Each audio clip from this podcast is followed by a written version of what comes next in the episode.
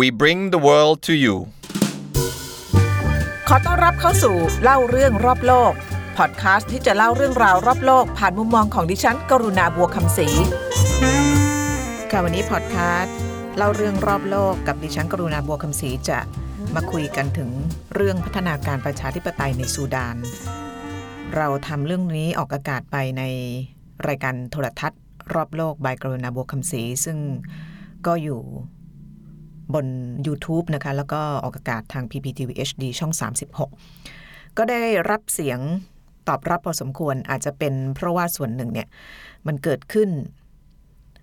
หรือว่าเราทำเรื่องนี้ในช่วงที่มีการ หรือว่ามีปรากฏการณ์ที่น่าสนใจทางการเมืองในบ้านเรานั่นก็คือ หลังจากมีการยุบพักอนาคตใหม่แล้วเนี่ยก็มีการลุกขึ้นของบรรดาเด็ก นิสิตนักศึกษารวมถึงนักเรียนนะคะ เพื่อที่จะขอเข้ามามีส่วนร่วมในการตัดสินชะตากรรมบ้านเมือง หรือว่าเรื่องการเมืองนะคะก็อย่างที่บอกเนี่ยเป็นจังหวะพอดีพอดีนะคะที่เราทำเรื่องซูดาน แล้วก็ถึงแม้ว่าจะเกิดขึ้นในคอนเท็กซ์หรือว่าบริบทที่ต่างกัน แต่ว่าเอาเข้าจริง ๆ แล้วเนี่ย เส้นทางของ การปกครอง การเรียกร้องประชาธิปไตย บางทีมันก็มีอะไรคล้ายกันเยอะนะคะก็ดูเป็นบทเรียนนะคะซูดานถ้าเกิดเราจะเริ่มเนี่ยอาจจะไม่ต้องย้อนไปไกลมากนักนะคะ เอาเป็น contemporary history หรือว่าเป็นเรื่องของประวัติศาสตร์ร่วมสมัย การเมืองร่วมสมัยนะคะก็ต้องเริ่มตั้งแต่ยุคสมัยของประธานาธิบดีอัลบาเชียนะคะอัลบาเชียเนี่ยเป็นผู้นำที่ครองอำนาจยาวนานที่สุด ของซูดานนะคะปกครองซูดานมา 30 ปี อดีตเนี่ยเป็นทหารนะคะแล้วก็ขึ้นมาเป็นผู้นำได้จากการทำรัฐประหารเมื่อปี 1989 แต่ว่าหมดอำนาจไปเมื่อปีที่แล้ว 2019 ด้วยการถูกรัฐประหารเช่นเดียวกันนะคะก็ต้องบอกว่าอาบาเชียเนี่ยเป็นตัวละครสำคัญของการที่เราจะเข้าใจการเมืองในซูดาน ซึ่งก็กำลังถูกจับตามองจากประชาคมโลกนะคะ ตอนที่อาบาเชียยึดอำนาจเนี่ยซูดานอยู่ระหว่างสงครามกลางเมือง ระหว่างซูดานเหนือกับใต้ ซึ่งภายหลังเนี่ยก็มีการแยกประเทศกันนะคะ ต้องเล่านิดนึงว่าซูดานในอดีตก่อนที่จะมีการแยกประเทศเนี่ยหน้าตาเป็นยังไงนะคะอดีตเนี่ยเป็นประเทศขนาดใหญ่ที่สุดแห่งหนึ่งของแอฟริกา พื้นที่เนี่ยครอบคลุมตั้งแต่ภูมิภาคสหรา ซึ่งเป็นพื้นที่ของชาวอาหรับ ที่นั่นจะมี สองกลุ่มชาติพันธุ์ใหญ่ๆนะคะก็คืออาหรับที่นับถือศาสนาอิสลาม อีกกลุ่มหนึ่งที่สำคัญก็คือกลุ่มที่อยู่บริเวณภูมิภาคซับซาฮารา ซึ่งเป็นที่อยู่อาศัยของชาวแอฟริกันที่นับถือศาสนาประจำเผ่านะคะความแตกต่างกันตรงนี้นี่เองเนี่ยมันก็นำมาสู่ความขัดแย้งนะคะ เนื่องจากประเพณีปฏิบัติที่ไม่เหมือนกันบวกกับการเคยตกเป็นอาณานิคมนะคะ หลังได้รับเอกราชจากอังกฤษแล้วก็อียิปต์ในปี 1956 เนี่ย รัฐบาลซูดานช่วงนั้นไม่มีเเขาเรียกว่าความมั่นคง แล้วก็ความเด็ดเดี่ยว รวมถึงศักยภาพที่มากพอที่จะสร้างความสงบนะคะ ก็เลยทำให้คนที่อยู่ซูดานเหนือและใต้เนี่ยก็มีปัญหาขัดแย้งกันมาโดยตลอด เรียกว่าเป็นสงครามกลางเมืองนะคะ แต่ความขัดแย้งเนี่ยมันลึกแล้วก็รุนแรงมากขึ้น เมื่อ มีการเริ่มต้นใช้กฎหมายชาริอะนะคะกฎหมายชาริอะนั่นก็เป็นกฎหมายที่บอกว่ายึดกล่าวเอานะคะกล่าวเอาว่า ยึดตามหลักศาสนาอย่างเข้มข้นนะคะพอมีการประกาศกฎหมายชาริอะเนี่ยก็ทำให้ชนแอฟริกัน ซึ่งนับถือศาสนาประจำเผ่าเนี่ยไม่พอใจนะคะก็สร้างบาดแผลที่ลึกขึ้นระหว่างสงครามชาติพันธุ์นะคะ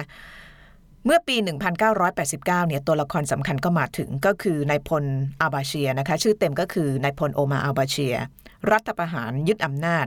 แล้วก็แต่งตั้งตัวเองขึ้นเป็นประธานาธิบดีนะคะ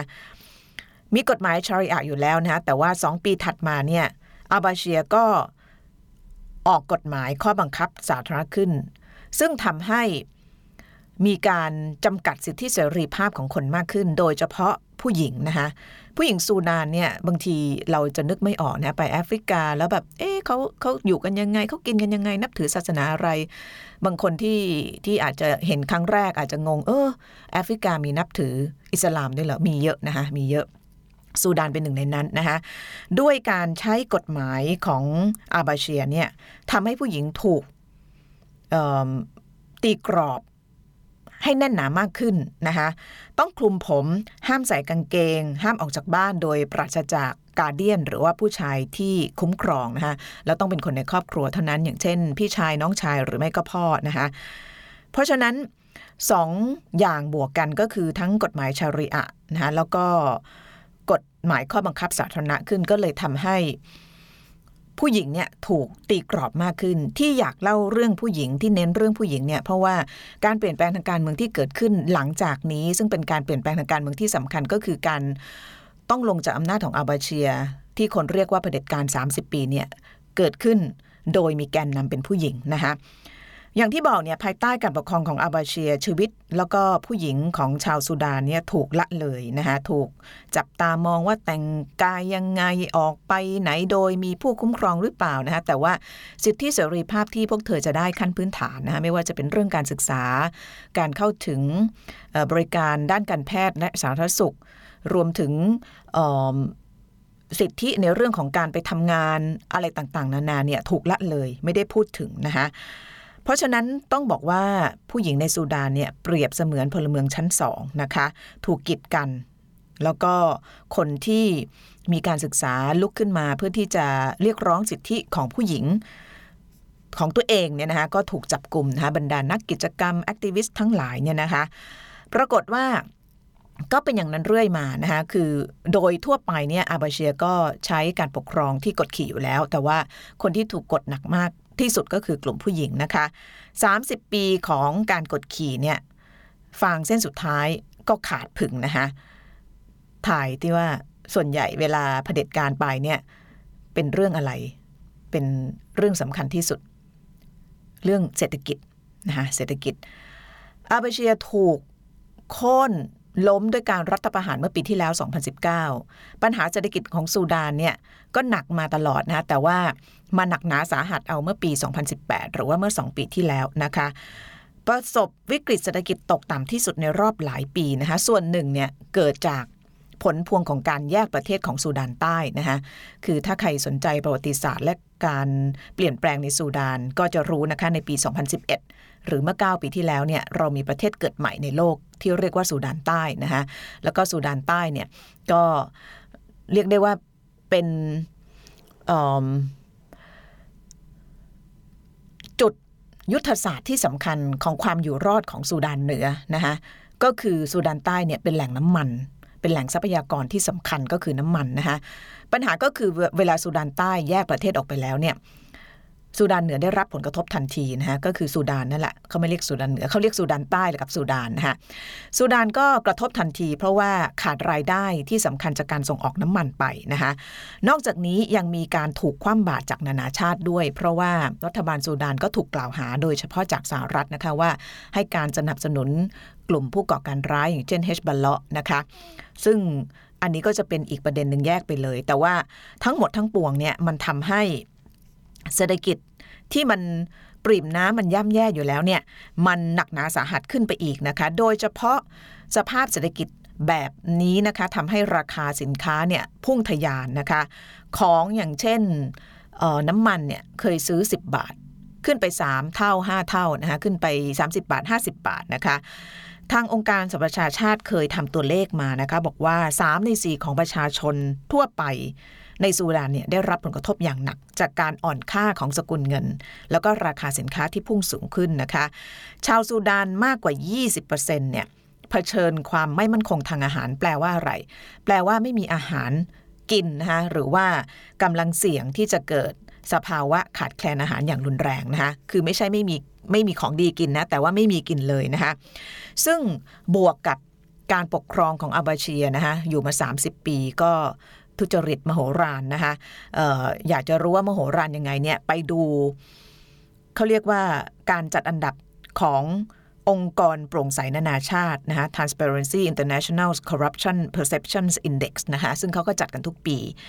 ซูดานตอนที่อาบาเชียจะหลุดออกไปเนี่ยอยู่ที่ 172 จากกี่ประเทศ 180 ประเทศ คือมันต่ำเตี้ยเรียดินมากเลยนะคะก็คือความโปร่งใสเรื่องคอร์รัปชันเนี่ยติดดินมากนะคะมีการทุจริตทุกส่วนทุกระดับใน รัฐบาลแล้วก็ในองค์กรของรัฐนะคะ ซึ่งตามเขาเรียกตามธรรมเนียมแล้วเนี่ยในสุดานอย่างที่บอกเนี่ยที่เราเล่าถึงเรื่องของผู้หญิงเนี่ยผู้หญิงเนี่ยถูกกด ในขณะเดียวกันเนี่ยเธอก็เป็นหลักในครอบครัว ในแง่ของการเลี้ยงดู ไม่ใช่หาเงินนะคะแต่ว่าออกไปซื้อกับข้าวออกไปดูแลครอบครัวด้วยการ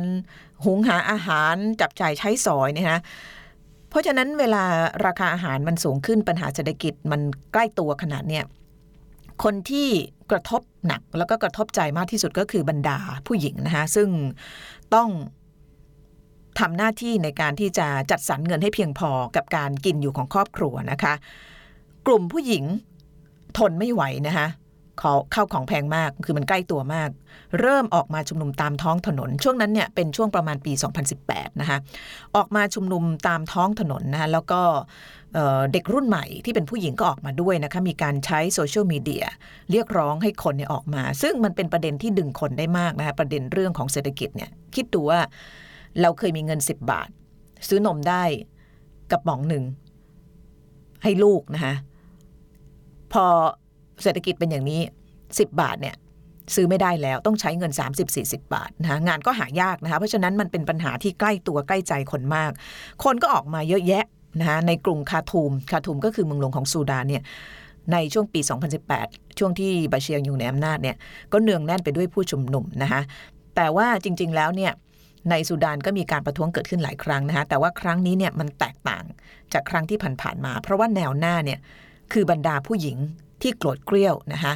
ลึกลงไปนอกเหนือจากปัญหาเศรษฐกิจ พวกเธอก็โกรธเกรี้ยวในเรื่องของการถูกกดมาเป็นเวลานานจากกฎหมายที่อาบาเชียออกไว้นะคะก็ผสมปนเปกันไปจนกระทั่งกลายเป็นกลุ่มพลังขนาดใหญ่นะคะมีผู้ประท้วงออกมาเยอะมากนะคะทั้งผู้หญิงผู้ชายเด็กแต่ว่ากำลังสำคัญคือผู้หญิงนะคะสัญญลักษณ์ที่เป็นสัญลักษณ์ของการประท้วงแล้วทำให้คนหรือว่าประชาคมโลกเนี่ยให้ความสนใจ ในการเปลี่ยนแปลงที่สูดานนะคะก็คือการประท้วงของเด็กสาวอายุ 22 ปีนะคะเธอเป็นนักศึกษาก็คืออาลาซาล่านะคะอาลาซาล่าเนี่ยก็เหมือนกับคนรุ่นหนุ่มสาวทั่วไปนะคะที่ทนไม่ไหวแล้วก็ออกมาตามท้องถนน แต่ว่าวิธีการของเธอเนี่ยไม่เหมือนคนอื่นนะคะเธอจะแต่งชุดพื้นเมืองนะคะซึ่งก็เป็นสีขาวทั้งชุดนะคะแล้วก็ ออกมาไปตามที่ชุมนุมต่างๆ ซึ่งกระจัดกระจายกันอยู่นะคะแล้วก็ไปขึ้นบนหลังคารถยนต์ อ่านกรอนปลุกใจนะคะลาดตระเวนไปหลายจุดอ่านกรอนทั้งวันกับผู้ชุมนุมหลายกลุ่มนะแล้วก็มีคนถ่ายภาพเธอไว้นะคะ ภาพถ่ายของเธอเนี่ยได้กลายเป็นสัญลักษณ์ การประท้วงที่คนซูดานและคนคนที่สนใจในเรื่องของออการเมืองซูดาน แล้วก็ประชาคมโลกนี้จดจำนะคะผู้คนมากมายก็ตั้งฉายาให้เธอ บางคนก็เรียกว่าเสรีหญิงสาวนี้ชุดขาวนะคะหรือไม่ก็เทพีเสรีภาพแห่งซูดานนะคะ ซึ่งการปรากฏตัวของอาล่าเนี่ยมันสะท้อนเห็นสองอย่างก็คือผู้หญิงนะคะที่ลุกขึ้นมาเปล่งเสียง ซึ่งมันมีพลังมากนะคะเพราะว่าเป็นคนที่ถูกกดมานานนะพอผู้หญิงลุกขึ้นมาเนี่ยคนที่มัน อาจจะมีข้อได้เปรียบกว่าคนอื่น แล้วก็รู้สึกอึดอัดเหมือนกันเนี่ยมันก็รู้สึกว่าตัวเองต้องขึ้นมาให้ได้ด้วยใช่ไหมฮะในเมื่ออ่อนแอที่สุดเขายังขึ้นมาได้ทำไมพวกเราจะไม่ขึ้นมานะฮะอีกอันหนึ่งก็คือเป็นสัญลักษณ์ของคนรุ่นใหม่ ที่ต้องการอนาคตที่ดีกว่านะคะแล้วการประท้วงในครั้งนี้เนี่ยมีพลังมากนะคะ การประท้วงเนี่ยเริ่มขึ้นเมื่อปี 2018 11 เมษายน 2019 สองวันหลังจากภาพถ่ายของอาล่าถูกเผยแพร่ออกไปทั่วโลกเนี่ยอาเบเชียก็ หลุดจากตำแหน่งลงจากตำแหน่ง แต่ว่าการลงจากตำแหน่งเนี่ยไม่ได้ลงโดยสมัครใจนะคะแต่ว่าถูกรัฐประหารนะคะทหารซึ่งเล็งๆอยู่ก็มีเขาเรียกมีความชอบธรรมนะคะในการออกมารัฐประหารนะคะการรัฐประหารอาบาเชียให้หลุดจากตำแหน่งในช่วงนั้นเนี่ยคนที่เป็นคณะหัวหน้าคณะรัฐประหารก็คือรัฐมนตรีว่าการกระทรวงกลาโหมของซูดานนั่นเองนะคะ อิกบินอุฟนะคะ ก็ออกมาแล้วก็ ประกาศนะคะบอกว่าการรัฐประหารครั้งนี้เนี่ยเพื่อที่จะขจัดต้นตอของความยากจน ความแตกแยก แล้วขันคอร์รัปชันในซูดานที่มีมานานกว่า 30 ปีออกไปนะก็พูดถึงอัลบาเชียร์ แล้วก็บอกว่ากองทัพเนี่ยจะดูแลประเทศชาติในช่วงเปลี่ยนผ่านนี้เป็นเวลา 2 ปี แล้วก็สัญญาว่าจะมีการจัดการเลือกตั้งใหม่นะคะ ตอนนั้นเนี่ยมีการประกาศให้ซูดานเนี่ยอยู่ในภาวะฉุกเฉิน 3 เดือนด้วยนะมีการประกาศเคอร์ฟงเคอร์ฟิวนะคะถ้าเป็นที่อื่นเนี่ย ก็อาจจะยุติไปแล้วนะคะเพราะว่าอัลบาเชียร์อยู่มา 30 ปีออกไปถึงแม้จะเป็นการออกไปจากการรัฐประหาร แต่ว่าผู้คนก็อาจจะพอใจแล้วก็รอดูใหม่นะคะว่า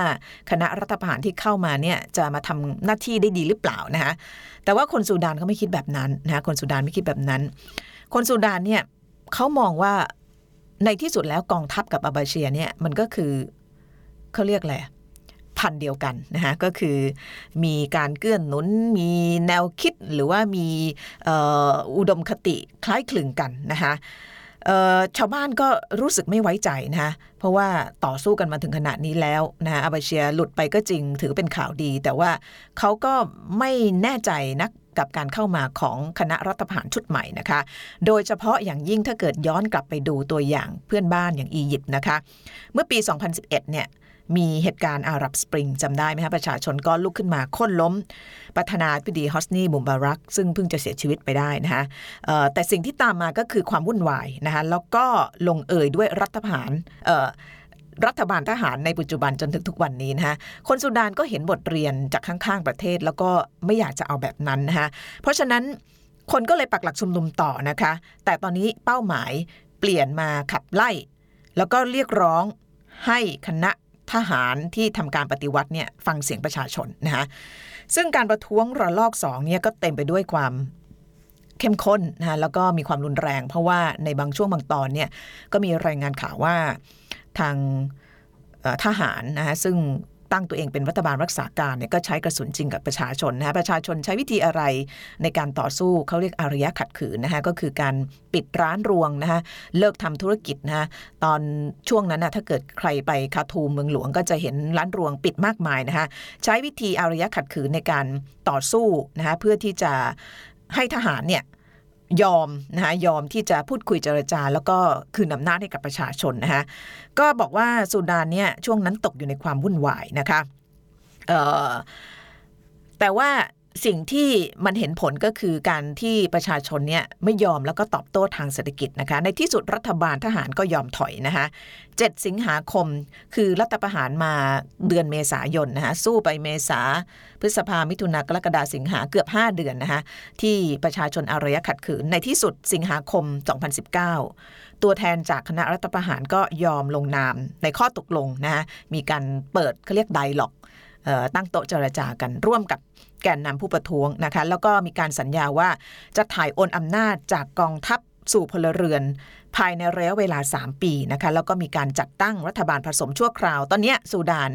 มีการปกครองโดยรัฐบาลผสมชั่วคราว ซึ่งมีทหารและประชาชนอย่างละครึ่งนะคะพูดมาถึงตอนนี้ก็ต้องถือว่าเป็นความสำเร็จใน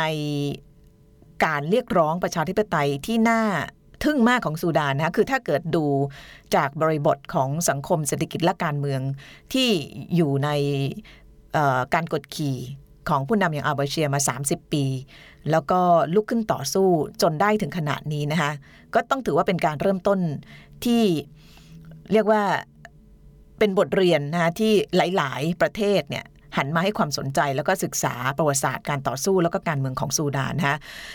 แต่ว่ามันก็มีปัญหาอยู่นะคะคือมันก็ไม่ได้ happy ending ซะทีเดียว เพราะว่าการอยู่ภายใต้ การกดขี่การคอร์รัปชันมา 30 ปีเนี่ยซูดานก็มีปัญหาเยอะแยะมากมายนะหนึ่งในนั้นคือความยากจน ปัญหาเศรษฐกิจก็ยังไม่หายนะคะ ถูกคว่ำบาตรอะไรอีกต่างๆ นานานะคะ ก็เลยทำให้หลายคนเป็นห่วงว่า คนเนี่ยจะรู้สึก ผิดหวังนะคะว่าเรียกร้องต่อสู้มาเสียชีวิตมาบาดเจ็บมาเนี่ยแล้วในที่สุดมาได้รัฐบาลผสม ซึ่งถึงแม้จะมี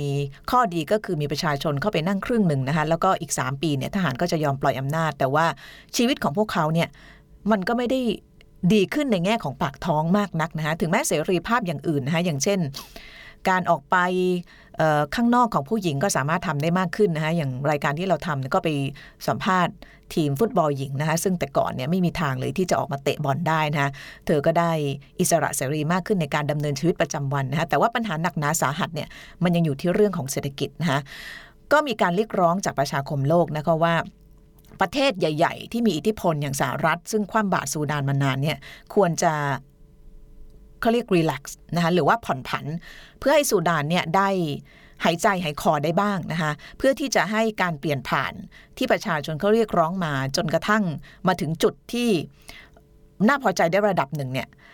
ไม่ให้มันกลายเป็นสิ่งที่สูญเปล่านะคะเพราะว่าถ้าเกิดปล่อยไปอย่างนี้เรื่อยๆเนี่ยประชาชนที่เรียกร้อง จะเริ่มรู้สึกว่า เอออยู่ภายใต้เผด็จการกับการมีประชาธิปไตยมันก็ไม่ต่างกันเราไม่มีข้าวกินเหมือนเดิมนะคะเพราะฉะนั้นเขาก็กลัวตรงนี้นะคะก็อยู่ในภาวะที่เขาเรียกว่าสุ่มเสี่ยงอยู่เหมือนกัน ในการที่ซูดานเนี่ยจะสลิปหรือว่าหลุดกลับไปอยู่ภายใต้การปกครองของคนที่กดขี่ข่มเหงหรือว่าใช้วิธีการที่ไม่ประชาธิปไตยอีกนะคะซึ่งล่าสุดเนี่ยสหรัฐก็ได้ออกมาประกาศแล้วนะคะว่าจะ ดูนะคะว่ามีความเป็นไปได้หรือไม่ที่จะมีการยกเลิกการคว่ำบาตรนะคะแต่ว่าตามกฎที่เขาวางไว้เนี่ยก็คือต้อง 3 ปีนะคะพ้นจาก watch list ของการสนับสนุนการก่อการร้ายอยู่นะคะก็เป็นเรื่องราวที่น่าสนใจมากจากประเทศสุดานนะคะการพัฒนาการทางการเมืองจริงมีเรื่องราวอีกเยอะนะที่จะเติมโดยเฉพาะเเรื่องที่เกี่ยวเนื่องกับการดำเนินคดีอาบาเชีย ซึ่งเป็นผู้นำที่บอกว่ากดขี่ประชาชนมา 30 ปีว่าอนาคต ของเขาจะลงเอยยังไง แล้วก็ยังมีปัญหาที่ไปก่อไว้ที่ศาลโลกกำลังให้การพิจารณาอยู่นะคะก็คือปัญหาการเป็นอาชญากรสงครามในในดาฟูนะคะแต่ว่าอันนั้นมันเป็นเรื่องที่แยกออกมา วันนี้ขอแค่นี้ก่อนนะคะเอาแค่เรื่องของพัฒนาการประชาธิปไตย ซึ่งที่เราทำรายการทำข่าวมาเนี่ยเราก็รู้สึกว่ามันก็มีแง่มุมมองที่น่าสนใจมากทีเดียว แล้วก็ก็มีบทเรียนนะคะว่าการเรียกร้อง ใดๆนะคะไม่ว่าจะเป็นการเรียกร้องในเรื่องของปักท้องประชาธิปไตยเนี่ยมันอดทนใช้เวลานะคะแล้วก็แต่สิ่งที่สำคัญคือคนเนี่ยเริ่มทำนะคะแต่ว่าพอเห็นผลเนี่ยมันจะทำยังไงเพื่อไม่ให้คนรู้สึกท้อถอยหมดกำลังใจว่าที่สู้มาเนี่ยมันไม่ได้เป็นการสูญเปล่านะคะนี่ก็คือบทเรียนเรื่องราวของประชาธิปไตยสุดานนะคะ เดี๋ยววันนี้พอแค่นี้ก่อนกลับมาพบกันใหม่ในสัปดาห์หน้าค่ะ สวัสดีค่ะ